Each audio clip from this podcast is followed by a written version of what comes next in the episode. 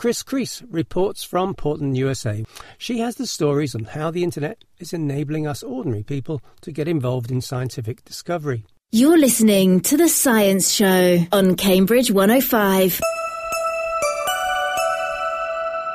In this section called Scientists at Work, we talk to people who, for some reason or another, find themselves working, researching, or thinking about science in Cambridge, England.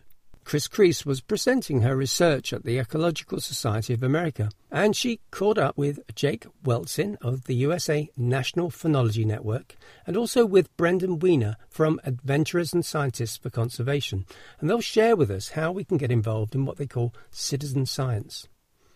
This is Chris Creese, and I'm in Portland, Oregon at the Oregon Convention Center for the 97th annual ESA, Ecological Society of America meeting about life on Earth, preserving, utilizing, and sustaining our ecosystems. And I've just been to an interesting workshop on public participation in scientific research. And one of the presenters and organizers there was Jake Weltzin, and we have him here to tell us a bit about his research. So tell us, Jake, who are you? Why are you here? Well, I'm an ecologist with U.S. Geological Survey, and I'm also the executive director of the USA National Phenology Network. What does phenology mean? Phenology is, is a fancy, sort of old fashioned word for the study of life cycle events of plants and animals, which is also fancy for when things do things in nature, like when flowers come out in the spring, when birds migrate, when fish uh, swim upstream to spawn. Tell us more about your particular project, the National Phenology Network. What is that? Well, it's an organization that's creating a community of practice for understanding how this plant and animal activity can be used as an indicator of environmental change, like climate change, and also how we can use that information in our day to day lives when we're thinking about when we go out and tap a tree to get the maple syrup uh, from it, or when we go uh, manage uh, for wildlife in a, in a natural ecological system, or when people come to a park to see fireflies or migratory animals. That's brilliant. And I think what's really exciting to me about this, too, is that it goes beyond just the scientists collecting the data, mm-hmm. and it actually can involve anyone. So exactly. anyone can play scientist. Yes. So tell us how this works. Yes, okay. So, so the community practice is one thing, but we have an observing system we call Nature's Notebook. It's very similar to the British program called Nature's Calendar, which is also replicated in the in the Netherlands, also Nature's Calendar, um, and Swedish Sweden has one, etc. So that's why we're the USA National Phenology Network. The observing system again is Nature's Notebook, and basically what we do is we team up uh, professional scientists with our public, members of the public, who can track plant and animal activity because it's easy. Anybody can tell when a flower comes out on a cherry tree, and they can report that information on the internet it's very straightforward, and we use that information and collect that information on a national scale to understand patterns of flowering or migration or hibernation. Uh, all of these things help us understand our environment on a national scale. That's wonderful. And how long have you been collecting data for? Well, we are we are babes in the woods, if you will, compared to the Marsham records. Uh, Earl of Marsham was, has been collecting signs of spring in Britain for uh, a couple of hundred years. Here at the National Phenology Network, we've been organized and running for five years That's since still 2007. Something, okay, since well, we're getting started. Yeah, we're getting started since 2007. We do have records of informal from amateur naturalists uh, that date back to the times of Lewis and Clark, the explorations into the western portion of the continent. That's the early 1800s. Henry David Thoreau was collecting phenology information at Walden Pond. Uh, Jefferson was collecting uh, many years of weather records. So there's a lot of historical, anecdotal type of evidence, but nothing really on a national scale and nothing that really kind of teams up or sort of takes advantage of new technology to get the public involved. So, how does this work for those of us who aren't scientists? We go to this website and we fill out information about where we want to collect this data, this phenology data. Yes. Now, does it have to be some fancy pants site that is deemed really important for scientific reasons, or could it even be my backyard? It could be or? your backyard, and so that's one of our monikers, as we sort of say we're taking the pulse of our planet, or you know, looking at global climate change in in your own backyard. So we scale up the information that's happening from a backyard or a natural area or a wayside or a protected area. And when you combine all that information together on a national scale, you get a very good picture of what's happening. So basically, just get yourself signed up It's at usanpn.org. Get yourself signed up. Uh, choose a site, choose some plants and animals you're going to be tracking, observing, um, and record the information online. Or you can use our web apps. You can either web apps or mobile apps. Okay, so people can do this on their phones too. Yes. So, what applications? It's for an iPhone and for Android. Both. Okay, brilliant. And from our homepage, you can get yourself established as an observer, Okay. and then you can go to the field using your mobile apps, either Android or iOS, the, the iPhone application. You're doing really fantastic things here in the United States. What kind of integration is there at the international level? Well, that's a great question. So we are starting to get integrated at the nas- at the international level. In 2010, we had a meeting at Trinity College in Dublin, and it was the first sort of international meeting of, of all of these different uh, phenology networks, these national phenology networks getting together internationally. Um, and we also spent some time at the brewery. We got the international networks together in one place, and we're repeating that meeting again this year. It's going to be in Milwaukee, Wisconsin in September of 2012. We're calling it Phenology 2012. You can just Google Phenology 2012 and find out who all is coming from around the world who has phenology networks or needs phenology information or wants to start a citizen science project like Nature's Calendar or Nature's Notebook. We're very excited. Climate Watch should be there from Australia. Uh, hopefully, we get some people from Nature's Calendar, the Swedish Phenology Network, etc. All to start thinking about can we share this information? Can we get a global picture of what's happening for spring, what's happening in terms of summer, fall, what's going on with our seasons, what's all this wacky weather doing, this global weirding, what is the impact on our day to day lives? That's amazing. So, you heard Jake. You can just get out there and report what's going on in your very own backyard and contribute to our understanding of what's happening across the planet. Thanks very much for being with us here today, Jake. Thank you.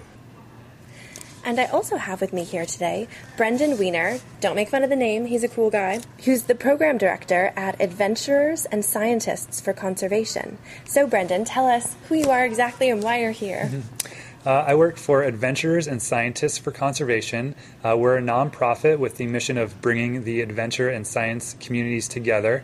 And what we do is we create partnerships between adventure athletes and outdoor enthusiasts who travel to remote areas with scientists in need of data from those remote areas. And uh, it's often really hard to collect data from areas that you know are difficult to reach, and it's expensive for scientists to do that. So we provide the service of connecting them with these adventurers who are going out to these remote locations. So, what's an example of a remote area? So we have people collecting data right now on Mount Everest, in the Arctic Ocean, on the coast of Washington State in the U.S., in the Simpson Desert in Australia, all over South America, and most of Europe as well.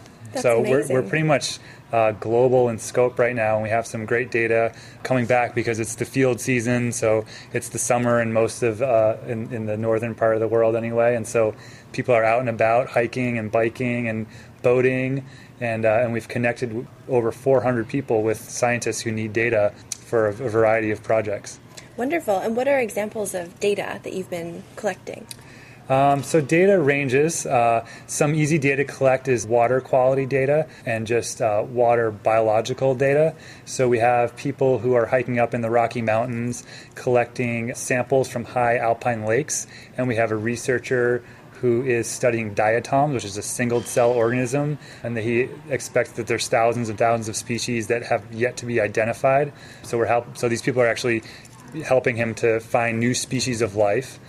We have people collecting data on pikas, which are little uh, animals that are the smallest member of the rabbit family, and they live in uh, alpine environments.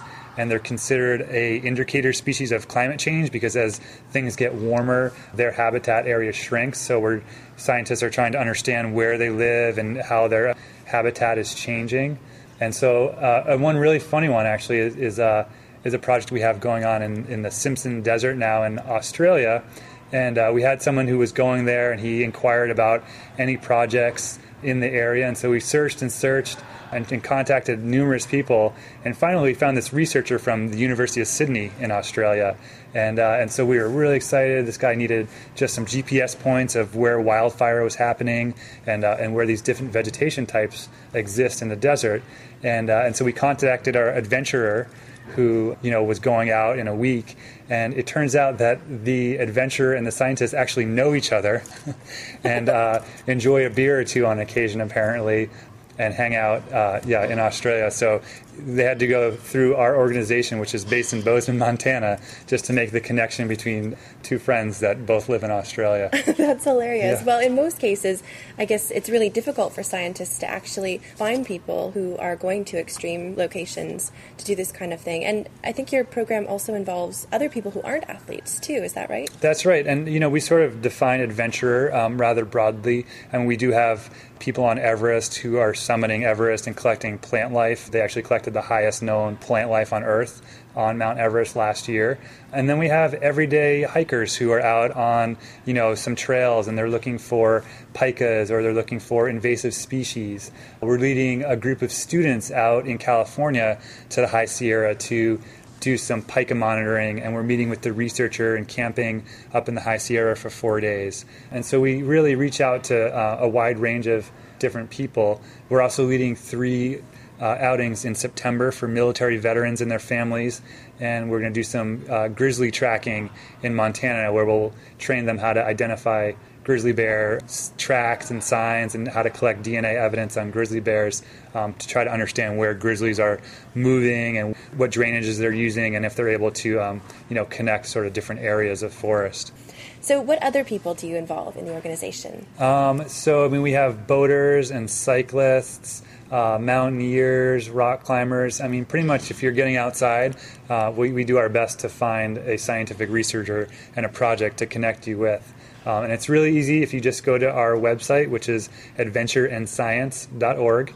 Uh, you can easily fill out a form on there that just gives us some general information about you, about what you're interested in, about where you're going, and, uh, and then we sort of take it from there and try to get you connected with a research project. Okay, so this is a call to action, guys. All of you who like to go out and explore hiking, if you're an athlete, get in touch because you can take part in scientific discovery. Thanks so much for being with us today, Brendan. Yeah, thanks a lot. That's pretty much all for today's show. Scientists at Work is made by the Science Show team on Community Radio Cambridge 105. You can also find past episodes on the website www.cambridge105.fm. You can also subscribe to future podcasts with the iTunes Store. You can get in touch with us on the email science at cambridge105.fm or on Twitter at 105science. Till next time, it's bye from the Science Show team of Roger Frost and Chris Creese. You're listening to The Science Show on Cambridge 105.